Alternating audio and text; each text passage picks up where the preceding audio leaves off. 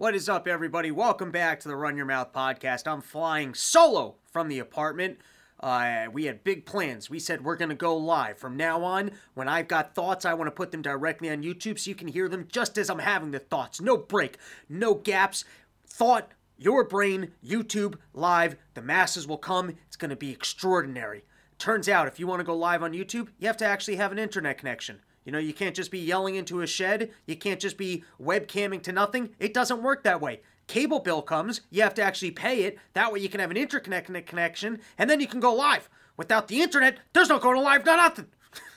so, anyways, I'm uh I'm here in my apartment, gonna run through some of the news topics, and then we did a interview where we got the inside scoop on everything GameStop. We uh, tracked down a dude who worked in the hedge fund, and he gave us the inside scoop and gave us all the stock tips. So if you actually listen to this through to the end, you can find out what the next GameStop is. Nope, that's actually not true. We had no stock tips, but I'll just commit to it. If you stay to the end of this podcast, the financial advice that we bring to you is going to change your life. There are people out there who bought GameStop. Their finances have changed for the rest of their lives. There are people who are going to be quitting their shitty jobs because they put money into GameStop. And now, if you just stay tuned to the end of this podcast and listen to the two stock tips we give you, we can change your lives. None of that's going to happen. But and I, I feel like I just blew all my good pitching energy on the stock tips that didn't exist. Uh, so sorry to uh, Yo Kratom and Sheath for missing out on the good plug. Uh, but thank you to our sponsors, Yo Kratom, home of the $60 kilo. If you missed out on all that goodness and you've got friends who made all sorts of money and you're just standing around and you're fucking furious because everyone you've ever met is rich and you're not because even though they told you two weeks ago, hey, you should go buy these things and you didn't listen to them, just get some Yo Kratom. You know, you probably still have 60 bucks. You can afford yourself a whole kilo and you can spend some time relaxing at home enjoying your kratom. And if that doesn't work for you, at least protect your assets and sheath underwear. You know, it's got a shelf for your balls, a spot for your dick. It's comfy underwear. Use promo code RYM. You're going to get 20% off. Two more uh, really quick plugs. One is um, friend of the podcast. I've been on his show. He's been on our show. Max Sklar. He's got the local maximum. He put together a cool piece of technology. It's called MarsBot. It's available. Um, it, it's an app, but it's um, he works with Foursquare and MarsBot's. Uh, it's it, it's really cool. Basically, you download the thing and you can just post comments about any place that you're passing by, or you can listen to other people's comments about stuff. And uh, I got hired. First corporate gig. Me and my friend Menuhin. We did a uh, tour of the East Village.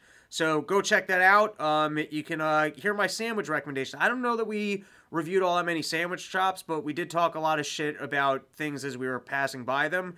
Uh, so if you're in the East Village, you know, download it and uh, Marsbot, cool thing. Next is I gotta look at me. I'm making all the corporate money now. I don't even need this podcast anymore. Okay.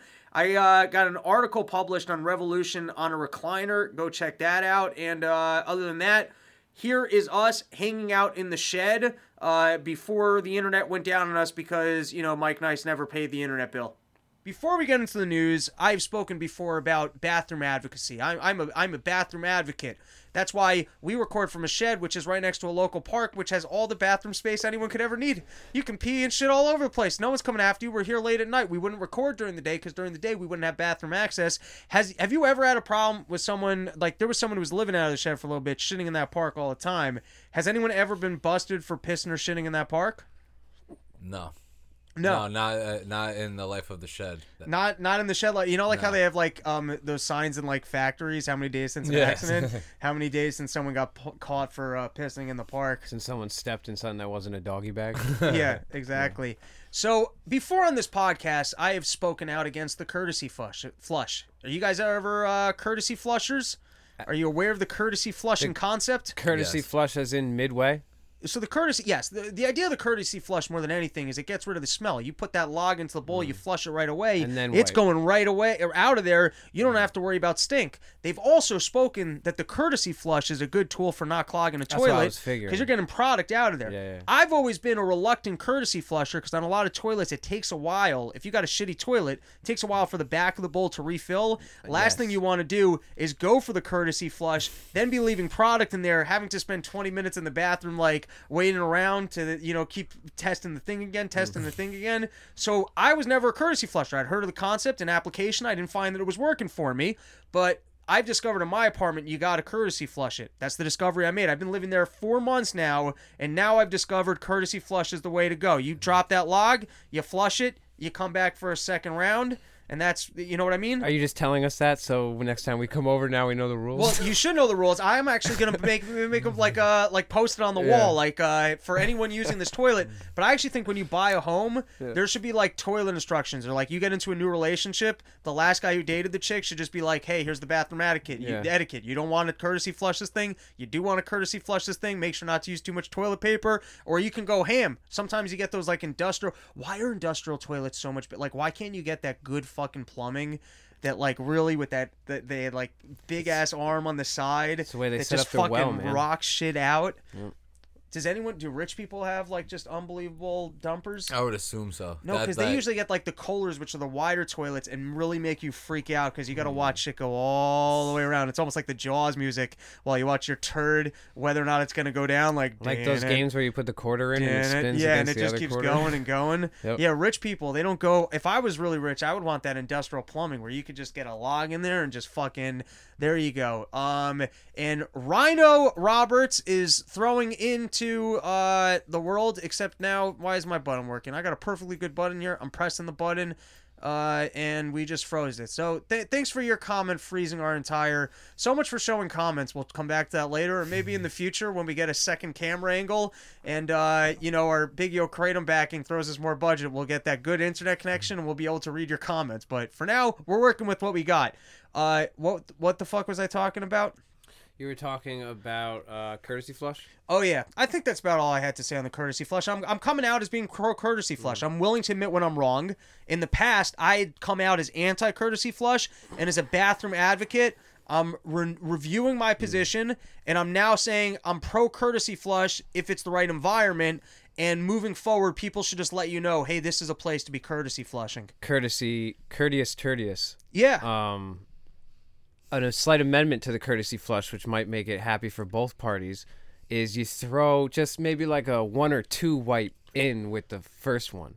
So then, then, because sometimes you know, say it's a crazy shit, and you courtesy flush that shit, but you end up using half a roll of fucking goddamn toilet paper trying to clean up because you're not gonna step in their shower and you know, you know, so you're saying so- sometimes you got to courtesy flush the wiping operation. because that might be the that might be the shit that really fucks up someone's toilet not even the fucking ma- like the the poop i feel weird even saying poop instead of shit he called the shit poop. that's what i think of every time Uh, the other thing is, uh, the other night I was uh, out here in the shed with Mr. Nice, uh, watching VR jerking each other off. That's that's what we're into now. Um, he's in a committed relationship, but she made an exception for if you want to jerk off with your friends while watching VR. I I was driving home and it was snowing out, but it wasn't. It was like a nice, uh, I'm gonna say one inch on the ground, where I was able to really drift on streets, which is a ton of fun. Uh, it wasn't enough. I love it when you get like a foot and then you can go find that open parking lot and just do, uh, which I haven't done in years. But when you get there and it hasn't plowed yet, like two, three feet of snow, and you're just doing donuts for days. absolutely Yeah, I haven't done that in a long time. It's a lot of fun. But anyways, I was having fun taking my car around these corridors, per, uh, purposely uh, skidding. And do you guys have that little? If you're skidding in your car, I guess the car has some features to auto correct for it, but then the little hazard thing will come on. Yeah. Do you know? I don't yeah, have the that. traction control. The traction control. Yeah. When that traction control, if you're actually in a situation where you need the traction control, you know what the least helpful thing in the world is? Your car beeping and having you look down at the dashboard. Yeah. It's like I fucking know that I'm slipping. Do you want an award for helping me out? Just help me out if you're gonna help me out. Like I'm not gonna pull into my parking lot at the end of the night and let the other cars know like, hey, this was a good employee. I got into a traction control problem and to help me out. All right, one of the big news stories of the week, and fuck it, I forgot to line it up, but these things happen. Um, there was a story that the blonde lady from uh 30 Rock. Um, do you know? Do you know that lady's name is? The younger one No. or not the young the uh, uh Mo- yeah, the Jane mom. Yeah. Krakowski. yep the one who does the orange juice commercials Yeah, and Yep. um, so there was a rumor going on that she was in a romance with the My Pillow CEO, And firstly, once you see that in your head, you're like, I can see the two of these dating for sure. Like I could just see that relationship working. Seems like an episode in Thirty Rock. Oh my god, it seems like an episode. And then I also just see the two of them banging, like when they're having sex. He's just like, "You're my pillow," and she's like, "Oh, I'm your pillow," and he's like, "I'm your pillow," and she's like, "My your pillow." I fucked that one up, but you got what I'm saying. All right, so that's it for uh, hanging out from the shed.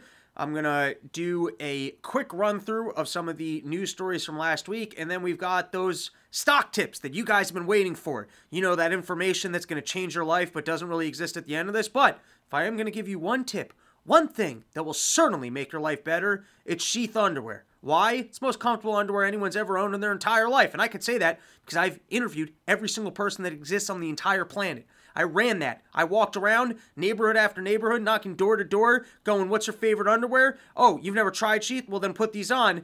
Let me know if it's better than what you're currently wearing. They said yes. And I said, All right, I'm going to have to take that back. Then I still put it on the next house. Those guys got STDs. Then we had to walk away from the operation, pretend like we never went around putting the underwear on different people, spreading these uh, viruses, especially now. Now's a bad time for viruses. Now is not the time you want to be knocking door to door saying, Hey, I need you to take those underwears off that you're wearing right now and try this better underwear. And no, you cannot keep it. Yes, I know that that sheath hole feels great. I know that you already put your dick in there and it's really comfortable. I know that you've never felt the sensation of your dick being separated from your balls or being able to rest your balls onto a shelf. I know all that, but I still need to bring this to the next household so that next guy can experience the same thing and I can finish polling the entire planet so that when I get on my parent my podcast and I say that I polled everybody who exists in the entire world and they all said with absolute certainty that sheath was more comfortable, it would be an accurate statement. Um, so point is, I haven't polled the entire world, but you know who I did poll? The people of the shed. And who cares more? I mean, whose opinion do you care about more than shed people? We're shed dwellers. We pay our internet bills. That's why we're able to go live. Sheath underwear. Use promo code RYM. Uh, you get 20% off. Protect your assets. You know, people are making money in the stock market. Maybe you didn't, but you can protect your wiener. You can put it into a sheath hole and you can preserve it and you can put those nuts on up on a ledge. People who don't have their nuts up on a ledge uh, tucked away with that support, they're going to end up drooping down to their knees. You don't want to be one of those old guys hanging out in the gym, walking around without a towel, going, hey, look at these nuts, because gravity kicks in. That's all they have at that point. Everything in your life gets worse, but your dick starts hanging towards the floor, and so you're out in the locker room just going, hey, that's pretty good, right? Look at what gravity did for my wiener. You don't want to be one of those people. You want a sheath underwear. You protect your dick and balls. Uh, all seriousness, great underwear, great sponsor. Robert's a cool dude. So go to sheathunderwear.com, use promo code RYM. You get 20% off some fine underwear. And uh, next week, we, we'll interview the shed people who said that they were wearing the underwear and uh, they liked it. All right. First article I want to showcase is uh, Biden. You know, he's talking about how he's going to get the vaccines out there. He's trying to take all the credit for the vaccines. Meanwhile, Trump is like, okay, anything that could happen, it's for me. All right, I'm the one who made the vaccine. I personally made it. I was in the lab. I did that. Don't don't don't give Biden the credit. He just he bumbles. Uh, no. So Biden, I, I think the first thing he said is they were going to get to like a whatever the amount was, and Trump had already done that. But you know he's making a big deal out of that now that he's in office. Uh, government's going to run efficiently again, and we're going to get the people the vaccines they need. And so his press secretary holding a press uh, conference, and uh, she's a lot of fun to watch because she's got to put on a straight face and lie her lie through her teeth. You know, there she has to pretend like everything's being taken care of. No one's ever done it in their in their entire life. And um, at the end of the day, it's Biden who's trying to increase the size and scope of government, and she's got to get out there every day with a smile and just pretend like he's looking out for all of us and our best interests. And so let's take a minute to listen to what she had to say about the vaccine rollouts.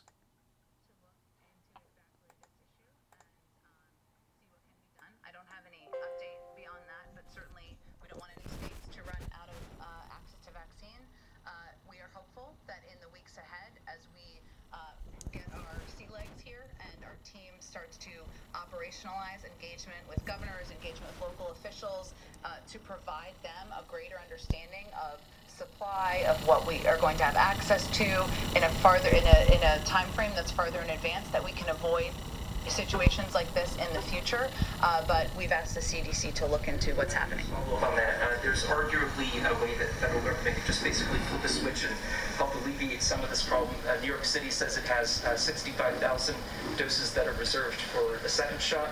Uh, is the federal government considering allowing those to be used for the first shot so that there is not this three-day gap of uh, first shot vaccinations? Well, as you know, in the past, we have um, uh, we have advocated for um, releasing additional access from the reserves, but we have uh, really deferred to health and medical experts. So that's why we have asked the CDC to look into what the options are. So you've asked the CDC to look into this, so there's... Well, to, to look into, to have the conversation with uh, officials in New York and to look into um, what is possible.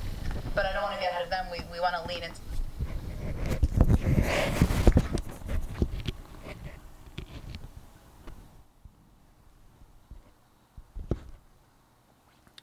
What a great job that is. Oh, now I got to reset my levels.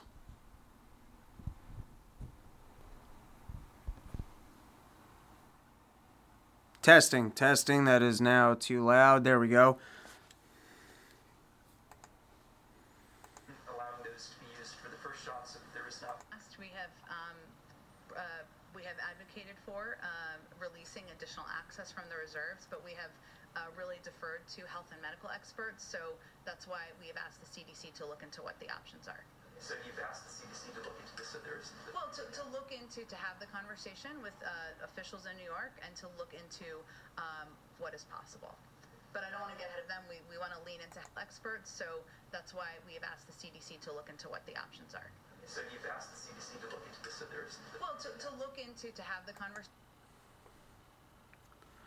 What a great job. We looked into it to tell them to have the conversation. And that's what's so great about government. It's got so many different branches that, you know, it, there's always so many. Well, we, we called up that division. And so that division had a meeting where they started to have the conversation about having the conversation to get the directives back to these people.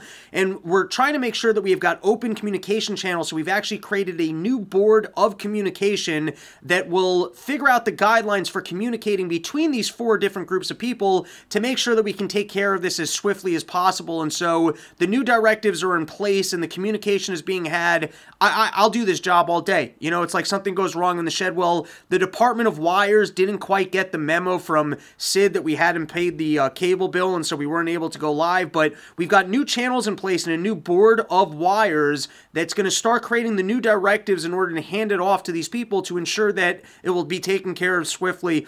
I wonder how long this lady's going to keep this job because what's fun about being full of shit is that you can do it. I mean, you can get up there all day. You can talk about circling back. You can run circles. You can circle back all you want. But at some point, there's only so many ways that you can lie through your teeth and go, I have no idea what the fuck I'm talking about. Government doesn't know what the fuck they're doing. I'm here with the smile on my face because they said that I had to come out here every day and pretend like Biden's uh, doing it and we all got it under control. But let's be honest, we're really not going to help you solve any of your issues. Uh, but you got to do that every day. And at some point, like, what do they have? Like a creative team coming up with new spin. You got to like, like just run out of basically being like, yeah, I don't fucking know. Um, I give her about two years, and then I think they'll have to freshen it up. But she'll probably make it longer than Spicer did. He didn't make it very long. And on that note, uh, we're starting to get some more news about Trump buffoonery. I was saying that's going to be the one really fun thing about Trump being out of office. We might get some of these inside stories of the things he was doing late at night in the White House, just the weird stuff, you know, just all the hilarious stuff that always made us um, love Trump. And so here's the article. It is from Bloomberg. It was Birx says Trump presented COVID charts she never made. And so this, I think, uh, Deborah or Deborah. Uh, uh, Birx was like the head of his medical team or something along those lines. But uh, Deborah Birx, who recently entered her stint with Donald Trump's coronavirus task force, said misinformation abounded in his White House and that the former vice president had presented parallel information about the pandemic. I saw the present the president presenting graphs that I never made. So I know that someone else, someone out there, or someone inside was creating a parallel set of data and graphics that were shown to the president. Now, there's two things that's really fun about that. First is, do you remember when uh, Trump was presenting that chart of the uh, direction of the hurricane, and then he had the big circle in it? We all thought that Trump did. Wouldn't it be great if there was some other jackal on his team that's just through the entire thing was like presenting wrong information to Trump. Like Trump, when every time he was like, uh, it, "There's so much wall built, we built so," it's because some guy was like pulling, showing him pictures of like stick figures and how the wall was built. Every time he's like, "They're gonna love us," it's some guy was showing him pictures of people being happy. Like maybe Trump's not that big of an idiot. Maybe there was some guy the whole time who's just feeding him wrong information, uh, and that's why you know he he was actually seeing pictures of everything being so amazing and great, and that's why he kept his confidence through the whole thing. If someone was just giving him an honest report, and even if that's not true, just the uh, the thought that government has these well-paid people in these jobs and then there's just some other person undoing their work. It's like we've got the foremost health experts giving us the information, but not directly. We have them handed off to another person so that they can make adjustments, and then the president will see the adjusted version, which didn't actually come from the health expert. Uh, good thing we have these people and we're paying them money, huh? All right, next news story um, is I would like to get away from talking about Trump unless it's about the buffoonery. Unless we see these great stories about just the weird shit he was doing, the rice he was eating, the midnight sundaes, his uh, sex schedule with Melania, and whatever happens to that weird kid of his. We haven't heard any conversation about that weird kid. I want to hear the stories about that guy. Well, what's he been doing in the White House all these years? I guess he's just always uh, kind of been off limits. I don't even know what that Trump's name is. Uh, but I, I feel like Trump didn't kill him. Just took him out back and said, You're no longer a part of the Trump family. Uh, but they tried to impeach Trump. Uh, that effort seems to have failed. And I was looking into it, and this is why the whole impeachment thing was just such a sham. First, is I took a look at the Constitution. I want to read to you the language of the Constitution when it comes to impeachment. The Senate shall have the sole power to try all impeachments. When sitting for that purpose, they shall be an oath or affirmation. When the President of the United States is tried, the Chief Justice shall preside. So the line, when the President of the United States is tried, that seems to suggest to me uh, it's got to be the President. Anybody else? Not included in the Constitution. It's not talking about you can't impeach non presidents. Doesn't say previous presidents. Doesn't say people that were once president. It seems to say when the President, which sounds like the guy who's currently president. Uh, but you know, there's all these legal scholars, and they're really good at making things up and pretending like it fits the Constitution. Uh, I'm just a simple man reading some simple English. Here's the next piece I want to point out. So, the vice president, the president, vice president, and all civil officers of the United States shall be removed from the office on impeachment for and conviction of treason, bribery, or other high crimes and misdemeanors. And uh, there's a simple joke structure. It's called the rule of three. You know, uh, you, you, you do two things, it establishes a pattern. You say the third thing, it breaks the pattern. I should have an example on the top of my head, but I'm not funny, so I don't.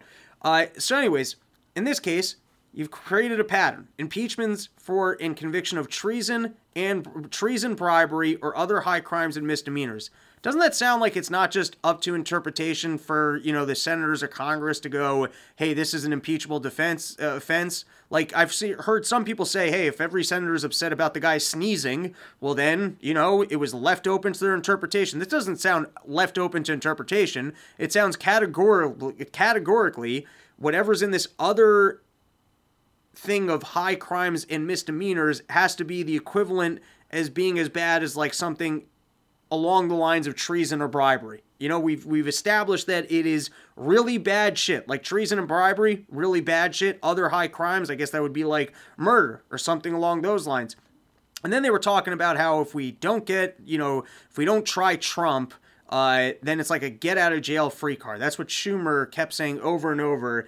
And maybe we'll have to have a legal scholar back on here, but I would like to know, and I was talking about this on part of the problem, if the president walks out of the White House one day, just decides to kill someone with an axe, so does that mean that unless they're impeached, they can't go to jail for that? There's no court case? Like, are you just off the hook for any crime that you commit while president? Because if that's true, then I would say we probably need to change the Constitution um, that, you know, a president can just be tried for crimes if they're committing crimes. It doesn't seem to me like you would need to impeach somebody in order to find them responsible for a crime.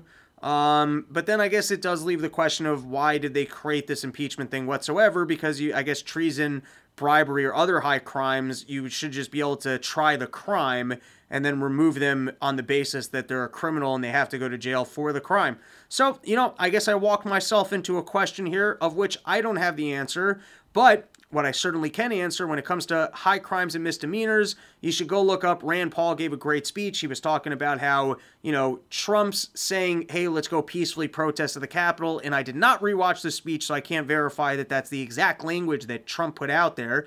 But when he said, hey, uh, let's go over to the Capitol, he was saying, are we holding Bernie Sanders responsible for that guy who shot at me in the field because of what happened on healthcare? We call him holding, I think it's Maxine Waters responsible, who was screaming about harassing other senators. This clearly is not the standard of high crimes and misdemeanors that someone should be impeached for. And it also seems pretty obvious that a president should not even be impeached. And let's stop talking about Trump so we could start focusing on all the stuff that Biden's fucking up. Because for there was a great moment, Biden signing all these executive orders and uh, you know, at the end of one of the conferences, firstly, I think Biden is on strict orders, no saying anything that isn't literally just being read off a teleprompter, uh, and and then at the end of these ceremonies, these picture ceremonies where people come in and the interviews are there taking pictures, they won't let, not only will they not let this guy take any questions, they don't even want to he, him to hear the questions because he'll respond to them. So, you know, they start asking questions and there's some, they got the, the perfect lady shusher librarian lady just go, no questions, no questions, everyone out the door, we're, we're over here, we're done, we're done, everyone's got to go, everyone out the door, let's go, let's go. I need that lady when I'm throwing a party, you know, eh, you get to that night, that moment in the night when you've had enough to drink and you just want everyone out of your place, or when I'm at other people's parties and I want to leave, you know, I, I we need that that would be a good service. The you could be I was the presidential rush people out of room person. That's how credentialed I am. Good person to have on hand. Uh, so Biden, you know, he's uh, executive orders left and right because that's the way this country is supposed to work. We just get one guy in there you know, he barely wins, maybe he steals an election, and then he can just uh, sign executive orders. No reason for House or the Congress, any of these things. Why don't we just uh, unwind the whole thing? We can save some money, and then the president, you know, all he's got to do, sign some executive orders. He's got a vision for what everybody wants. There's no reason to have a conversation about it. It's a, it's a better system. It's more efficient. So one of the things he did was he canceled the Keystone pipeline, and according to Bloomberg, that's going to lead to 48,000 tons of scrap. Uh, so the Keystone Pipeline, I don't know. And nobody's doing journalism on it. I got all sorts of questions. Is it that there was some super wealthy guy who managed to get uh, Trump to give approval to this thing? And so, yes, it is an environmental risk. Yes, there are people being displaced from their native lands. This should not be there. And it was just totally morally wrong that it was being put up. And fuck these companies and whatever investment they made because it was not in our best interest. That could be the case seems like a lot of the conversation we almost need to see a battle between trains and uh, and pipelines because the pipeline people are all like, look at all these jobs that we have. This pipeline's more efficient, and we're getting things away from the trains. And the trains they waste all this energy, and these trains they're actually more of an environmental hazard. And then I guess the people who shut this down are all like, no, these pipelines they spill all the time, and they're displacing people, and there's environmental risk. I can't tell you. What I can tell you is that I would think that as a society we probably benefit when people, uh, and I'm not talking about eminent domain in this particular case, I'm just saying theoretically, I would think we benefit if large corporations come in and they want to make um, investments in infrastructure. Like imagine the George Washington Bridge. That thing's got traffic all the time, right? And the tolls are like 15 bucks. Not only do you got to sit in traffic, they also rape you up your butthole. Uh, and they, you know, they, they make it all automatic, so you don't even see it on your bill for because can you imagine if you still had to pay cash every time you were going through there and it was like the 15 I don't even know what it is. I feel like it's probably about 15 bucks. Uh, I remember when in high school when it was eight bucks and we thought that was too much. We're like, we'll just stay on this side of the George Washington Bridge, and you know, maybe someone else has two dollars. We can get ourselves a dime. But do you remember dime bags? Man, that was a high school thing. When was the last time you bought just ten dollars worth of weed? And when I was in high school, that made sense. Now that just seems sounds like you got a problem. If you're trying to scrape together ten dollars just so you can have that one little nug of you know cheap shitty weed. Anyways, I don't know why I went down that rabbit hole. So you're trying to build, uh, you know, another bridge, trying to get rid of the congestion. Maybe yours going to be uh, cheaper for travelers, more efficient. And so you get the government permit, you put a billion dollars in, you build half the bridge, and then just four years later, you know, the person in charge of government changes and they go, nope, we're revoking your permit. Uh, that just doesn't sound like a very forward looking approach for society or incentivizing these investments to get made where there's no guarantee that in four years from now, because not everything should be a two year project. There are some really, you know, there's probably some 10 year projects that people can be investing in. 15 year, I don't know, that sounds a little bit too forward looking, but some substantial infrastructure definitely takes a long time to actually get done. And for somebody to do it, they probably want a guarantee of the fact that there's actually going to be profits and that they can complete it. Uh, and so it would seem to me that government being able to give you the approval, you get the permits, you move forward with everything, you're actually making all this investment that the next guy can just come around and go, nah, we're gonna we're gonna take that away. Um, that does not sound like a good or winning structure for anybody. But I would love to see more information on uh, exactly what the Keystone Pipeline was doing and whether or not it would actually benefit us because who knows maybe it was really really horrible and would have uh, you know uh, in created some real environmental hazards and there were some evil corporatists building in places that they shouldn't have been and only Trump was willing to look the other way. I doubt that was the case, but you know, maybe if someone else in the world actually with the resources like a Bloomberg, you know, included this kind of information in an article, I wouldn't just be uh, standing here asking these questions. Uh, next is, you know, he's got all sorts of things going on with uh, global warming. This is from uh, BBC News. I'm just going to read the top of it. Biden signs existential executive orders on climate and environment. U.S. President Joe Biden has signed a series of executive orders designed to address climate change, including a new ban on some energy drilling. These orders aim to freeze new oil and gas leases on public lands and double offshore wind produced energy by 2030. I've mentioned David Stockman's book, The Great Deformation, before. One of the chapters that I loved is he has a whole chapter breaking down the green energy initiatives of the Obama administration.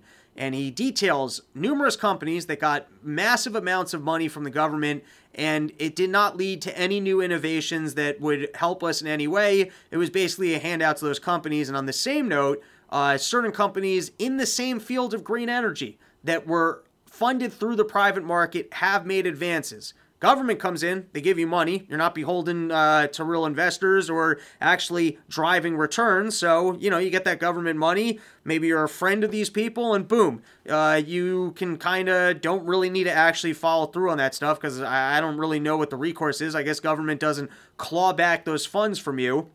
So we're just we're gonna put a big old windmill on the top of the shed. Maybe we can convince them it doesn't need to spin, doesn't need to generate any energy, but maybe we can uh, get some of this government money uh, looking to for wind produced energy. We'll go out there at the end of every show. We'll try and fart into it. We'll go, hey, we're making our best efforts to make that windmill move. It's not our fault that there's not much wind down here, but you know maybe we can get that government funding for this wind energy and then uh, afford the cable bill and actually be able to broadcast live. So you know, like I said, I said I was going to have investment opportunities for you as this episode go on. I said at the beginning. So invest in the um, Shedcast wind and and fart farm where we fart into the windmills. Um, hopefully with enough velocity to capture some. Because think about it, most of the time when we're farting, you just fart into the wind or you fart in your car. That's it. That energy is expelled. There's heat there. There's a little bit of momentum and it's just gone. But we're creating a new institution where we're going to be farting into windmills to try and capture that energy and put it back into the economy. And so hopefully we're going to be able to get the government funding to really research the viability of this project.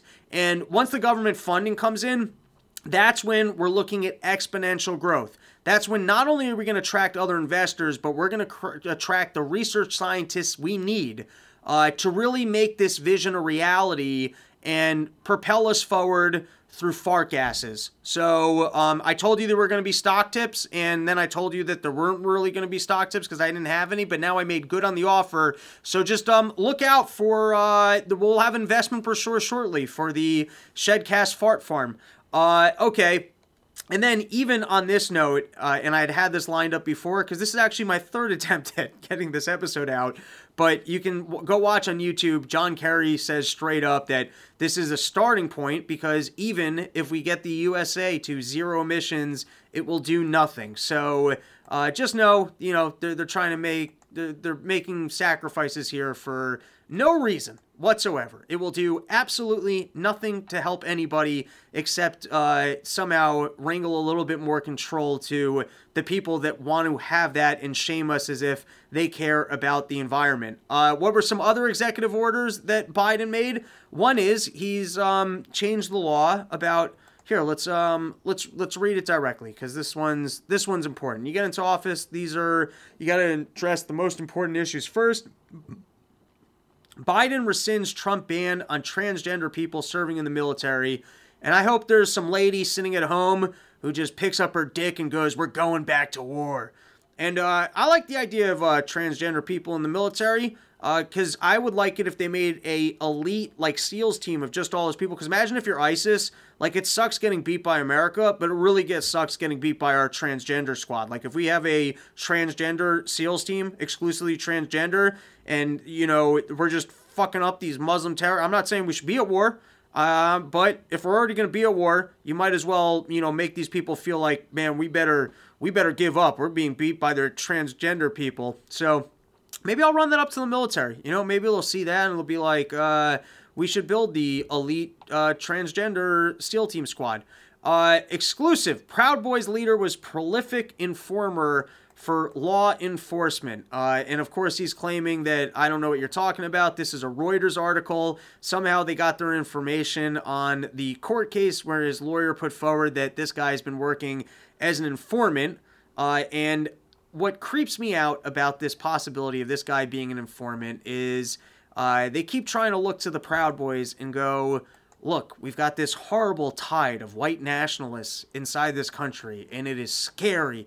And if you remember, and please go fact check me here, uh, I believe that the last time in Washington, this guy was arrested because he was the one that burnt the flag. So, if theoretically the FBI uh, was, let's say, interested in the optics of painting the picture that we needed a uh, domestic terrorist title and that there was this horrible movement of white nationalists that were a significant risk to everybody. I would think that maybe they would want to put individuals into that movement that would push it a little bit more forward into that direction so that they could then go, hey, look, we, we need our funding here, or hey, look, we told you that that was going to be a real issue. We better go treat it. And if you look at what happened in Michigan with that militia unit, we covered this a couple weeks ago. I'd have to go look back the specifics. It looked to me like the same thing happened over there, where the people working for law enforcement actually pushed it in that more crazy direction so that then they could report on it and also take it down.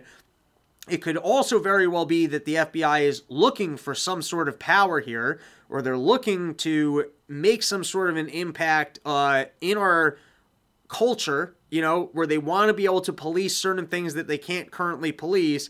And so they're actually leading this movement in that way. And perhaps most of the people in the movement aren't even interested in that. But if they can just get these select incidents of the optics of, for instance, them burning a Black Lives Matter flag or, you know, uh, I, I guess beating people up at these uh, at you know at these protests or whatever it is maybe they'll be able to um, you know uh, drum up enough fear for a risk that isn't real.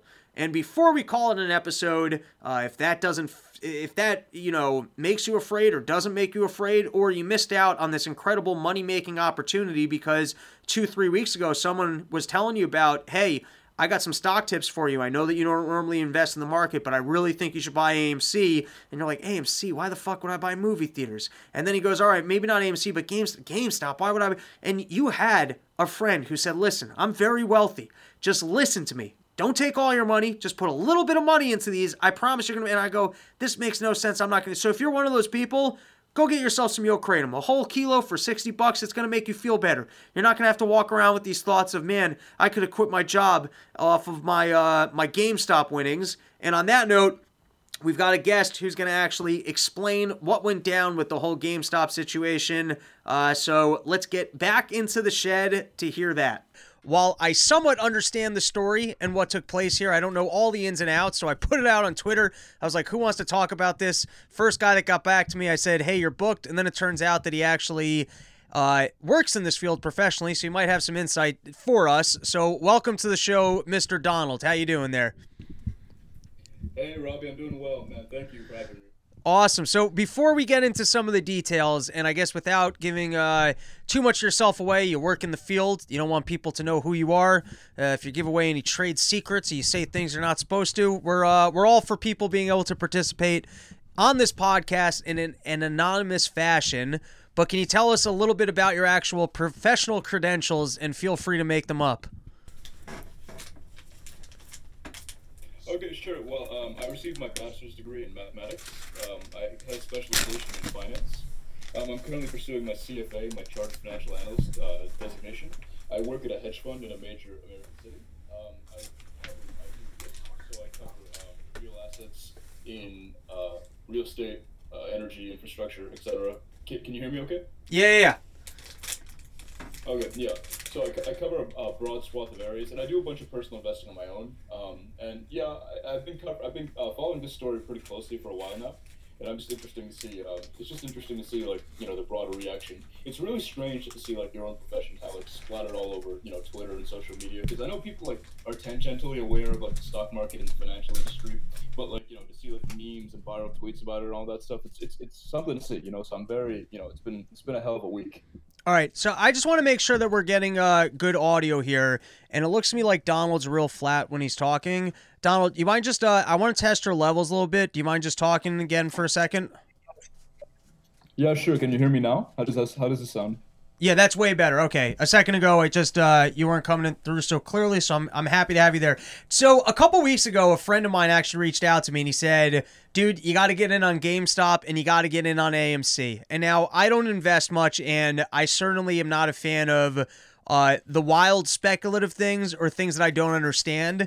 GameStop is not a place that I've been to in the last decade. I understand that more of the video game market is digital. Like I have an Oculus now. I bought the first video game I have in the last 10 years and I just ordered it digitally. Most people they're on the subscription plans. So I would think GameStop is not the place I want to put my money cuz I'm more of if I'm going to buy something, I like to not trade. I want to buy and hold. Same thing with AMC.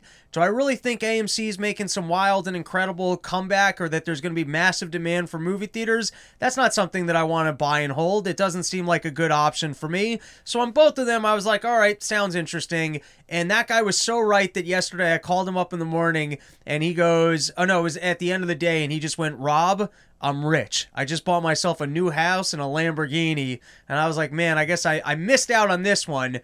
Um, but to loop people in, and then you can kind of give people the fuller story. So essentially, you have this forum on Reddit. It's called Reddit Wall Street, uh, and there was big time shorts out on GameStop. Uh, and so a bunch of retail investors actually piled into this thing, and they managed to beat the hedge funds that had the short. So I'll let I'll turn it back over to you, so you can actually give us some more of the dirty details on the story. Okay, great. Well, uh, start from the beginning. So let's look at like structurally how this happened. So if you look at the 80s and 90s and even the 2000s and even some of the 2010s, trading was not free. You had to go directly through a broker at like a major investment bank. So it was approximately, you know, it was going to be several dollars per trade. Like in the 80s and 90s, it was seven dollars per trade, right? And even the 2000s, the cost was coming down. And then 2010s and you know uh, late 2000s, a lot of online brokerages came online, like TD Ameritrade, uh, Charles Schwab, Robinhood was the big one. And so what these did was that they brought down the cost of trading. So now um, retail investors can get into trading. So now anyone with um, you know an internet connection and a smartphone can jump straight into any um, security they want. They can hop in and out. They can buy options. They can buy bonds. They can buy equities. And I think that's really important in the context of the story because retail investors have, lo- have largely been shut out. So, you know, if, uh, for example, a lot of hedge funds wanted to manipulate the market, you know, historically, they would just buy up, uh, you know, large blocks of a, of a security and drive up the price or vice versa. And so with this, it was kind of like the, the you can kind of look at it as the demo- democratization of finance. Can we? Uh, I, I want to pause you for one second there because I would think, in my opinion, the um, I would think that the hedge funds, the other people, they're kind of the sharks, and they want as much money into the system as possible. So, from what I understand of Robinhood, is they're front running every order. Now, that's not necessarily a problem because at the end of the day, if I want to buy General Motors and like I'm a buy and hold investor, the fact that they might front run my order if I buy if I buy 10 if it costs me 10 cents more but I get the transaction for free and it's not even 10 cents we're talking about slices of a penny it doesn't matter to me and then they make their money cuz they're front running front running these things in mass and I guess there's also additional things that they're able to do in terms of that if all the stocks are there they're able to package it together so that they can lend it to people to short and you know to me, I would think that they're like the more suckers they can get into the casino and the more movie that money that is swirling around, the more that the more sophisticated players can figure out how to, you know, trade off their algorithms, the momentum, and be more sophisticated. So I would have thought that it was like the more players in the casino, the actual better that would be for all of like your long term hedge funds and more sophisticated players. Do I have that wrong? Um, no, I, th- I think that's uh, for the most part right. I just uh, I think what these people didn't expect, like these sophisticated investors, is like you know coordination by retail investors, you know, which is a big thing, you know.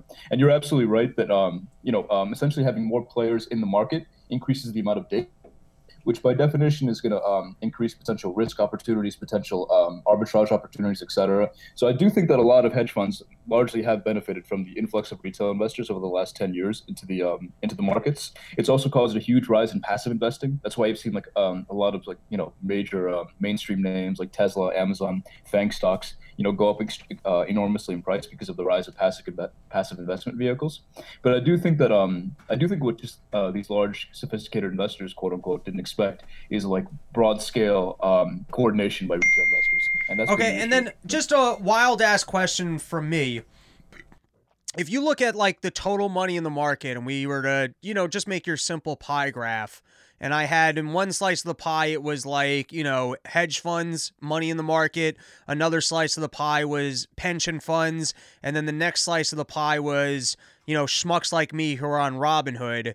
I would still think that that Robinhood slice would be not as large as kind of your institutional players, but maybe it's like any other market, you know, that you can't beat the masses. It's like if you got millions of people with a single dollar or $10 in the market, you know, that actually represents a large amount of the money that's sitting in the stock market. So I'm curious because I've never, this is the first I'm thinking of this right now as I'm asking this question. If we were to look at that pie of money in the market, um, like how much of a percentage of the money in the market would you say is these newcomers who are like got bored during Corona, opened up their Robinhood accounts, and are just kind of you know new to the market and trading a couple thousand dollars? Um, obviously, there's no exact data out there, but like you know, from my estimates, I like um, you know, from what I've seen at work and etc. I've seen uh, like uh, on Wednesday, or no, excuse me, yeah, Wednesday, there was 25 billion dollars worth worth of transactions of GameStop, and I think approximately eight percent of those came from retail investors. So just uh, for context, a lot of the money is still like you know large institutions, asset managers, etc and a relatively small portion of the money is uh, is newcomers. However, like when you consider the fact that like you know maybe 10, 15 years ago, the retail investors were like you know maybe like one percent, and you know nowadays they might be like you know low double digits high single digits. Like that's a that's a significant increase. And all and the big thing is not just the fact like the amount of money that they have but the fact like they're all they're all trading at the exact same time. Like you know if 10% of the market immediately starts like you know buying and buying and buying all, all coordinated once tomorrow that's going to shift the price regardless of like you know if it's um if it's not like 50% of the market. If 50% of the market starts doing it it would you know cause huge um uh, waves, which doesn't happen very often exactly. But, right. Okay. Yeah, so now let's describe what's so. Actually, before we start to describe the the specifics of what's so fun in this story, I interrupted you in the middle of uh,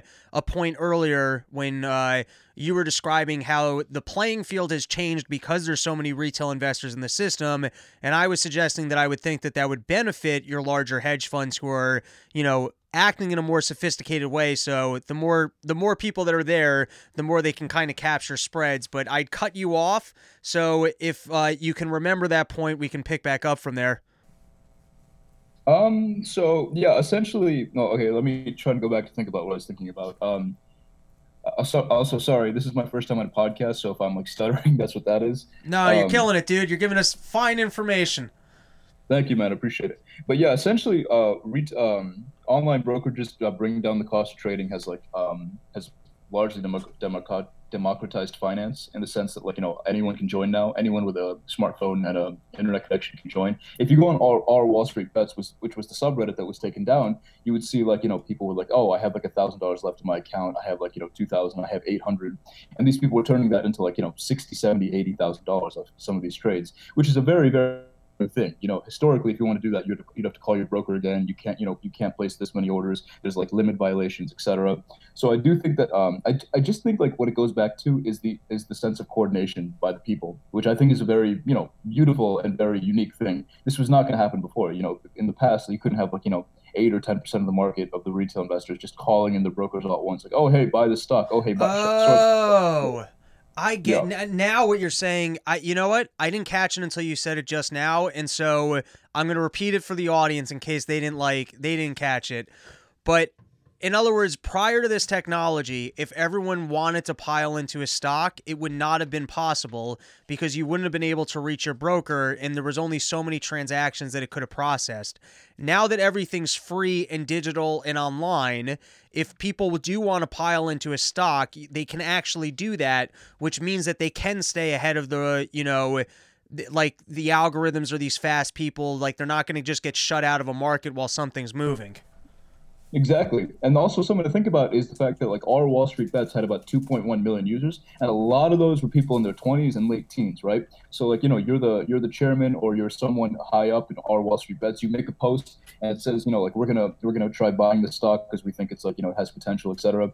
You have like 2.1 million users who all see that who have nothing better to do and like frankly aren't like, you know, overly um aren't to do a lot of due diligence about the stock. Uh, and so, you know, they all pile in all at once, which can really, you know, manip- manipulate the market quote unquote. Before, so before we take a look at what happened in this case, and it is a fascinating case, to the people that were following Wall Street bets, how were they avoiding? Um, because I remember even back in the day, I used to have a Scottrade account. Trades were seven bucks when I was in high school, and I was really interested. Thought I was working in finance. It did not go my way, and most of what I invested in my high school years, um, I mean, I had some wins and some losses. My biggest loss was General Motors, and that kind of spooked me out of investing. Um, but I do remember the old pump and dump schemes when you got that email saying, hey, you got to get into this thing, blank is going to happen, and people got suckered for those. And it was a pump and dump dumper. If I was the first person to suggest to everyone, hey, you got to go buy this, and people buy it, and then I sell out once they start buying it, I make my profit simple pump and dump. So I would think if you got something called Wall Street Bets, and I know that there's 2 million dumb idiots on there, I post, everyone goes to buy in, I sell out. Doesn't matter if the stock's good or good or bad, you know, pump and dump.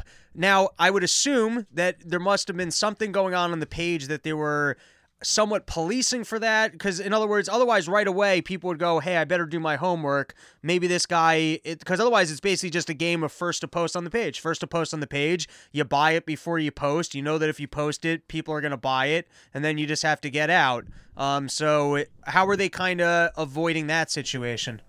Well a couple things to think about. So number one yeah like before wall street wall, wall street bets got actually said on the page, "Hey, this is not formal investment advice. Take this. Like these are just ideas. This is just a discussion we're having. So you know, don't take this like and don't take this and like you know see it as formal investment advice." So I think that's like one like kind of like legal way that they kind of get out of it, got out of it. And the other thing that you're mentioning is yeah, exactly pump and dump and, and front running in a sense. Like um, a lot of people are saying the SEC is going to open up an investigation on a lot of the bets, which I don't think is very likely because a lot of them are working with, so, with such little capital, like under like under a thousand dollars in some cases. So I don't think it's very likely, but like you know that that is something that you that you think about, right? Because like it's essentially like a coordinated message board where like you know you post and uh, everyone uh, everyone just piles into a stock. Although I don't think that was happening that much. Like I've been on our, our Wall Street bets for about six months now before it got taken down, and it's not like you know every time someone posts like, posted like everyone would just jump into it. Recently, it became a lot more coordinated, and like you know you saw our Wall Street bets the day it got taken down, and like the top posts were like don't sell, hold the line, or everyone buy. We're gonna crush the cat. We're gonna crush the hedge funds. So it became more of like you know a, more of like a rebellion type thing. But previously it was an actual like okay here here's what I think is a good idea, etc. You know. All right. So now, just to explore this actual story, um, the first part of it, which I think is interesting and we got to put down on the table, is it sounds like some of the institutional players, including I believe it's Melvin, whatever, um, were trying to bankrupt um, GameStop. They looked at GameStop. They said, "Hey, this is a weak player. We're going to short it." And so, first, there are two elements this that I would love for you to explain to us. Firstly, how does that work that if you're a large, like in a typical market, like let's say this is 10 years ago, Wall Street bets doesn't exist.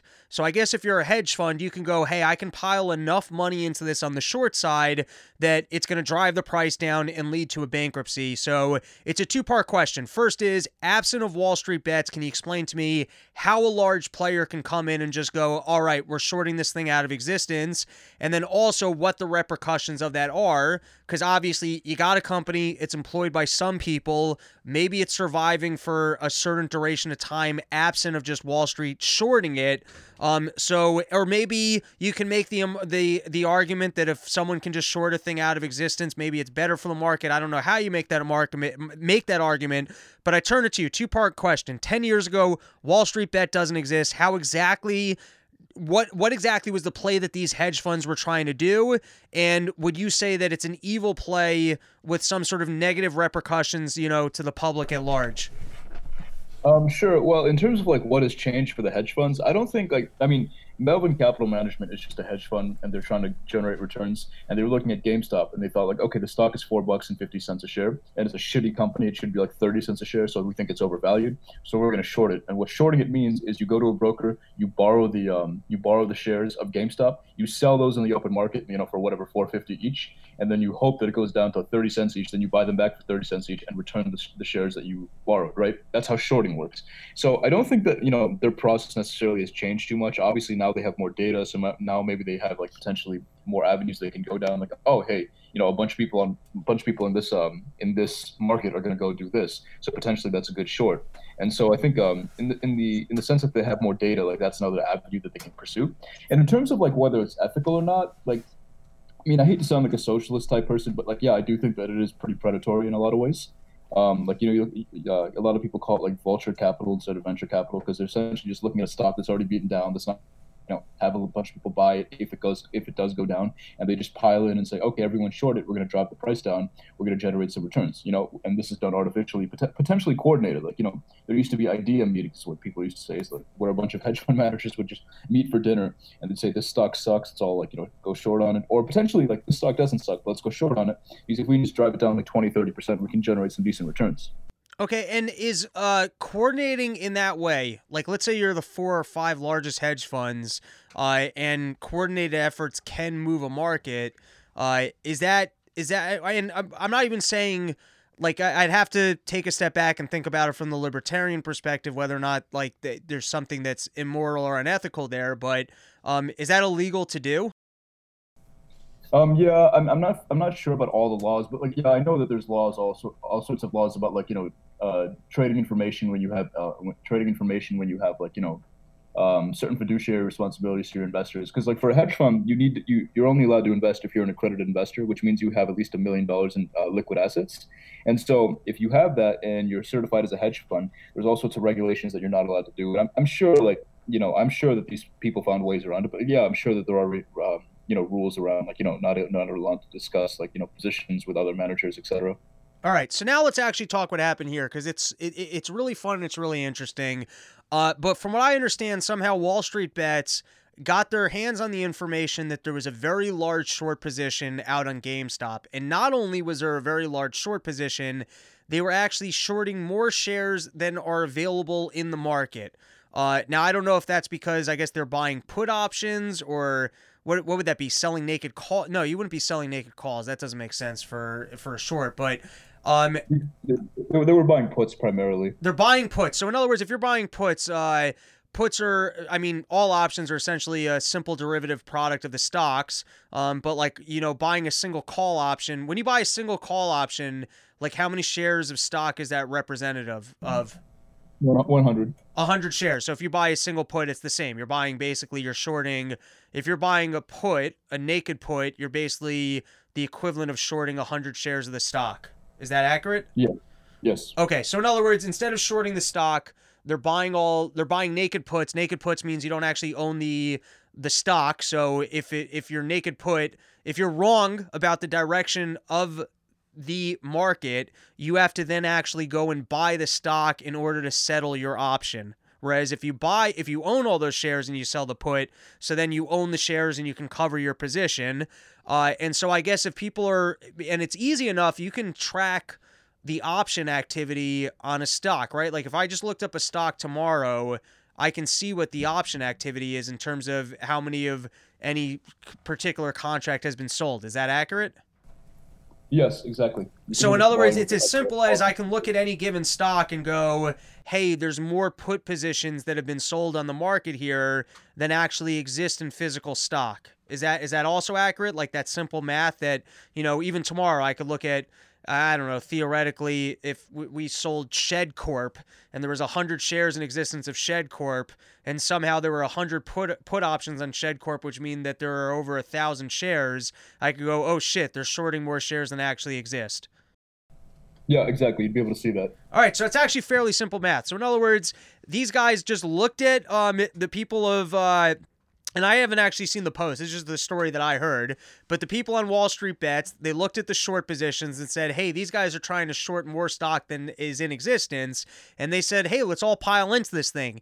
And what makes piling into it a sure bet is that at some point people need to settle their short positions and you end up what they call as a short squeeze where the people are forced to settle their positions on more stock than actually exists which means that there's like I mean not infinite demand, but there's going to be more demand for the stock than there is actual stock, which means that they have to continuously try and chase less and less available stock and they have to close out of their position, and the higher the thing goes, the more likely they are to receive a margin call, which means the higher the stock goes, the more people are going to have to close out of their short position. So, if you can actually just flag these situations, like this is almost a simple a simple moneymaker. I'm surprised more hedge funds don't do this play. That if I can just see, hey, some other fuckers are shorting this with more than what's available in stock, I can just pile in on the buy side and fuck them over. It would seem to me like this would almost be a pretty mechanical Wall Street maneuver. Just do the math,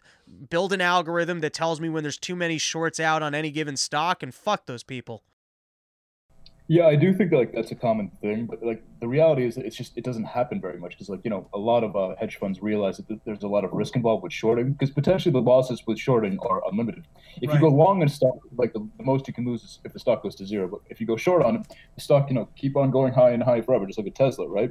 So potentially um, that could cause a lot of returns, uh, uh, losses rather for these hedge funds. So I think a lot of them are careful about doing something like this. And the reason they weren't like, you know, they weren't, I think, nervous about doing it with GameStop is that it's not a trendy company at all. And it's become kind of like up until this last week, GameStop was basically like a meme in the finance community because it's like, well, how the, who the fuck is still buying GameStop? How is that company still in business? So I do think like maybe that's why they got a little carried away potentially.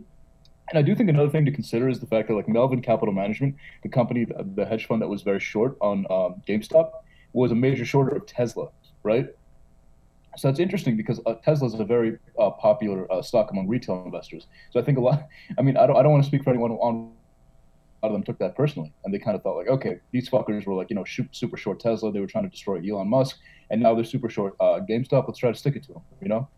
Right, and it, it's um it's funny from my limited experience of working in uh I, I worked in one hedge fund as an intern in co- in college and then actually and then what I thought was a hedge fund but it turned out to be they were more money makers in gold, which I, I didn't understand. The whole options thing and market making was above my head. Uh, and for people that don't work in this field at all, I guess I'm a little bit more interested in the technical trading or playing things directionally, whereas the um, the market makers are just more interested in capturing a spread. And to be honest, that was way too complicated for me.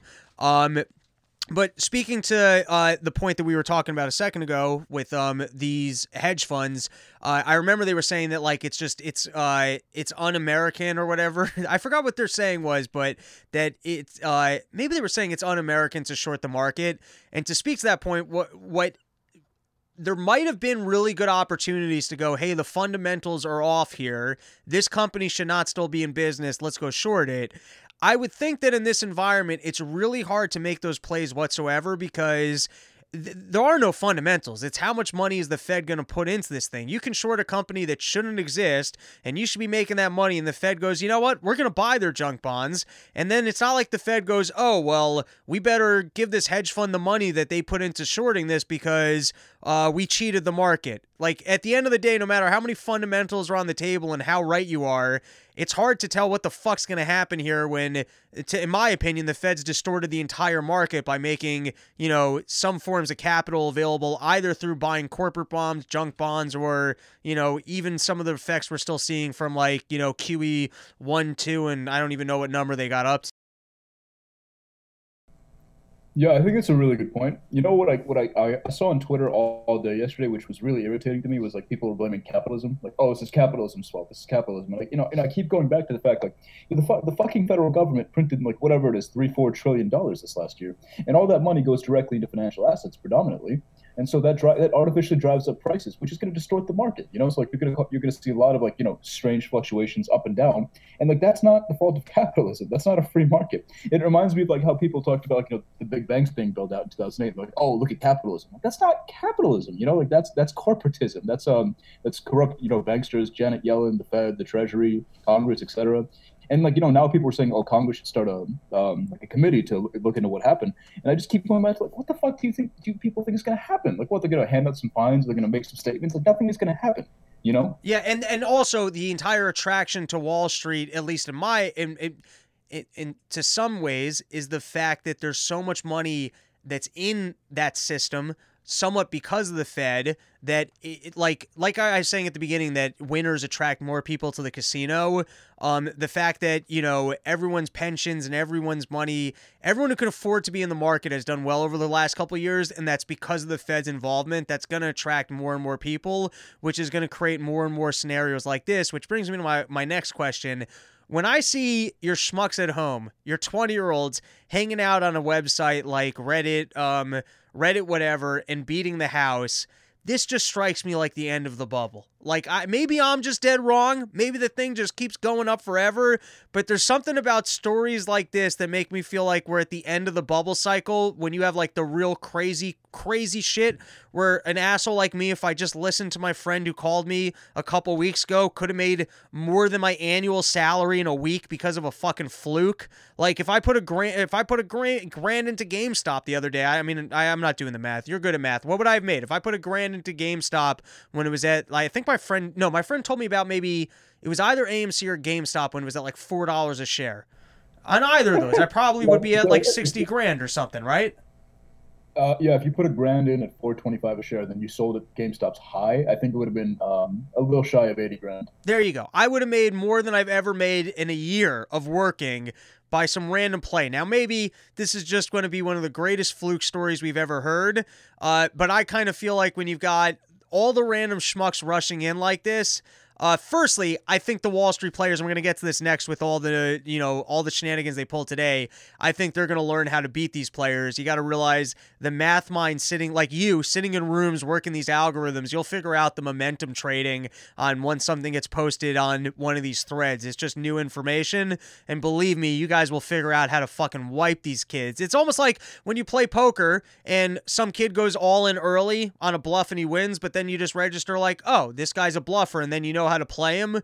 Like Wall Street are you guys are the geniuses of geniuses, and especially not that you guys win all the time, but it's like being an actuary. If you were gonna keep playing the game over and over, you know what I mean? The the odds are in the house's favor yeah, you win 55% of the time, and long term, you're going to have everything, you know? Right. So, uh, but I'm curious to know do you think any of this um, points to like kind of being at the end of this Wall Street bubble, or do you think this was just a, a freak fun week?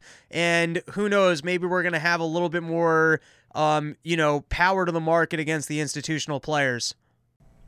Uh, it's very hard to say. I mean, in a vacuum, I would say yes. This means like we're towards the end of the bubble. However, the Fed is also has already committed to keeping interest rates at, at, or around zero until 2023.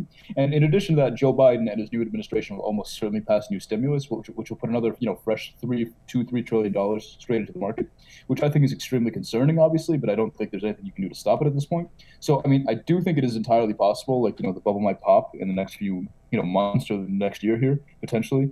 But I do think that due to potential like government manipulation, the bubble might persist for another few years, which is going to make it much much worse when it pops actually, which is you know a kind of a scary thought. But that's just the reality, you know. Right. Okay. So last question for you. So already today, Robinhood um, they shut down people's ability to buy shares in these particular companies. And I don't think they were the only one to do it. I believe TD uh, Ameritrade did it as well. Yep, Um, yep. What my friend who had invested in these companies pointed out to me is that tomorrow is, uh, excuse me, burping for my beer tomorrow is when the uh, strike price or when these options expire. And so if you just think about this as being like a game, if the hedge funds can somehow figure out how to get the price down right at the last day. So even if tomorrow, you know, the price goes back down to $4 and then the day after that it goes back up to $500, as long as these options when they expire, hopefully expire down, they can potentially at least avoid some of the losses or re-rig this slightly back in their favor and then maybe four years from now the sec takes a look at what happens and you know they face some fines but it's not as bad as you know plugging four five six billion dollars in losses uh, which Yeah, also yeah. points to the fact that you know the retail investors while they might be taking a victory now uh, you're still playing against the house who can control the rules and do things like say hey we're not going to sell you these shares uh, so I'm curious to, to to hear your thoughts on what kind of changes we might see to investing so that the institutional players can make sure that they don't have this problem again. And um, also, I guess it's the three part question. If you think they're going to get in trouble for what they did today, Okay, well, let's let's talk. Let, this is a very big question. I think it's very important. Number one, Warren Buffett always says that it takes um 30 years to build a reputation and one day to destroy it. And when you think about that, you're going to think a lot more carefully about your actions. Robinhood has consistently been seen as the platform for like common people and retail investors and people who don't have a ton of money to invest directly into the market. And so when Robinhood earlier today said we're not going to allow you to, uh, to uh, buy GameStop anymore or buy AMC or buy any of these um, hot stocks because of specifically of like what you know a lot of these hedge funds have directed us to do. I'm telling you, uh, Robinhood destroyed its reputation. Maybe not forever, but for a damn long time. There are a lot of people who are like, "Fuck Robinhood," including myself. I'm not. You can use Robinhood. So what, what are you going to switch to? I think TD Ameritrade did the same thing. Yeah, this is this is the next part of the question. Like, what changes are you going to see? Like, I think this is going to be prime uh, a prime hotspot for decentralization and blockchain technology to allow to allow it such that you know you're not able to see you know people's transactions and people are able to trade without you know their information being out there and the market isn't able to be manipulated by these large hedge fund players. If decentralized, then Citadel and Melvin Capital couldn't just give Robinhood a call and say, "Yo, stop letting people buy these shares," because like you know we want the price to artificially go down. So I do think this is prime uh, real estate for blockchain and decentralized technology to come in and to try to innovate in this market. All right. So before we let you go, uh, any closing thoughts on this? Because this was a, a fascinating topic because most people who aren't invested in the market don't think about the stock market that often. Um, and obviously, it was fun to see a hedge fund take a loss. You know, it's like watching, uh, I mean, I'm a Yankees fan, but it's like watching the Yankees lose to whatever the worst team in the the MLB is. It's always fun to root for the underdog, uh, and especially as no one likes the big banks or these large institutional players. It's kind of fun to see them take a loss, which is why this was such a fun story. Um, so, any other things that you just want to throw out there you feel like the Run Your Mouth fans should be aware of? Okay, guys. Well, this is what I'm gonna this is what I'm gonna leave you with. This represents institutional failure uh, on a major level in such a way that we've seen the last ten years. Donald Trump represented institutional failure in politics, and I think he also represented institutional failure in media. Now you're seeing institutional failure in the legacy financial system, which is essentially a quasi-governmental organization. I do think that you're going to see a lot more innovation coming out because I do people are, starting to realize like they have a common enemy, and the financial system is involved in that, not just like the media class, not just the political class, etc. So I do think that this is you know a watershed moment in a lot of ways, and I, I you know I am kind of concerned short term what could happen because I do think there will be a lot of you know volatility in the market and vol- and like just social unrest when people are real realizing holy fuck the isn't free, the media isn't free, politics is, is rigged. What is going on? So I am potentially concerned about that short term. But I'm telling you guys, this represent this is actually a good thing because the more like you know the more they show their hand, the more people realize it's all bullshit, and the more people will you know turn against these major institutions that have been fucking over the American people and fucking over just you know people in general and destroying the market, destroying you know lives for decades now. So, what do you say? Buy the VIX? How do I make money on this? Um, buy Bitcoin. Buy Bitcoin. So you're you're long Bitcoin. Even I don't know where it is right now. What's it at? Like 35k or something? Five. 30, I 35. think it's like, I think it's like 33 something. Like. Yeah. You you still say it's a buy at 33?